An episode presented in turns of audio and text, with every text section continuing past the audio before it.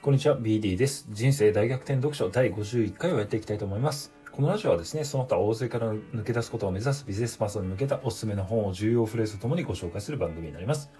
えっと、今日ご紹介する本はですね、新しいことを生み出す時の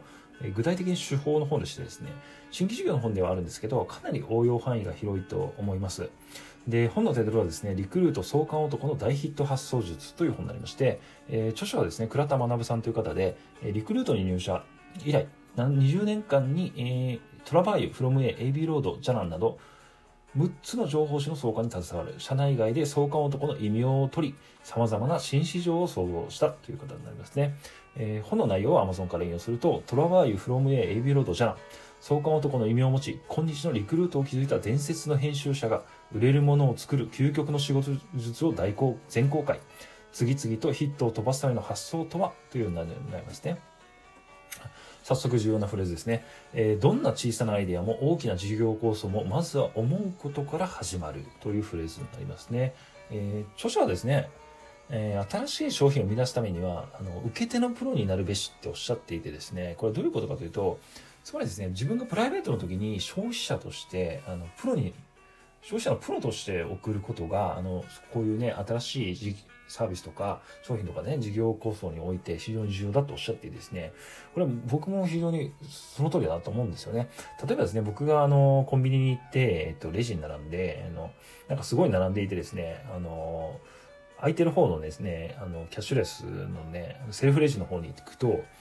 やってみるとですね、お酒はできないとかですね、いや、払えねえじゃんみたいな。そういうこう、ちょっとした不満とかですね、不便から、あの、なんでそうなってるんだろうっていうのを考えて、そしたらこう、ソリューションが思い浮かんだりする時ってあると思うんですけど、あ、あこういうのってできないかなみたいなとかですね。そういうね、その日常のなんちょっとしたところに、あの、やっぱり企業、企業とかですね、新しい商品のヒントっていう、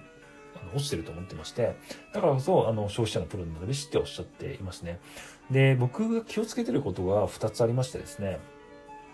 あの、まあ、著者もね、おっしゃってるんですけど、あの、その時々の感情に忠実になって、それをここに止めるっていう、一つはですね、それをここに止めるっていうことですね。まあ、要するにですね、これ、あの、不便とか不満を感じたことを、ちゃんとこう、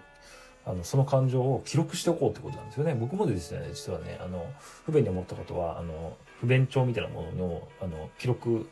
エヴァノートとか使ってね、記録してるんですけど、これが一つですね。で、もう一つがですね、新しいことをあの自分で試してみるってことですね。例えばね、若者で流行ってる最近だと TikTok とかでね、動画、ショート動画のサービスがあるんですけど、これ僕もですね、あの、実際使ってみて、実際見てみるだけじゃなくて投稿してみたりして、あ、こういう風に、あの、配信されて、こういう反応があるんだとかですね、やっぱ自分で使ってみると分かんないこと多々あるので、これね、非常に僕気をつけてまして、多分これをやんないとですね、あの、二つの漢字二文字になっていくと思っていて、老害ですね。あの、こういう新しいものを常に触ってないと、いつの間にか自分がね、老害の方の立場になっていくと僕は思ってますので、これ非常に気をつけてるポイントですね。はい。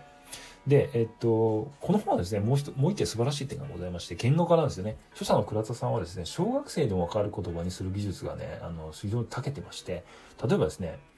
マーケティングとは人の気持ちを知ることであるとかですね、あの、市場調査とは数字、あの、算数ですとかですね、まあ非常にね、本当に小学生でもわかる言葉で説明する技術が本当優れてると思ってるので、それも非常に勉強になる本ですね。はい。で、今日から使えるアクションプラン。二つですね。自分が生活している中で感じた不平不満を記録してみよう。で、もう一個は流行っているものは自分でちゃんと使ってみようですね。はい。今回は以上になります。今後もですね、あの、ビジネスパーソンが成功を出すためのおすすめの書籍をご紹介していきますので、よかったら今後も聞いていただければと思います。また、この放送を聞いてよかったよと思っていただける場合は、いいねを押していただけると今後のモチベーションになりますので、よろしくお願いします。今日も聞いていただきありがとうございます。それでは、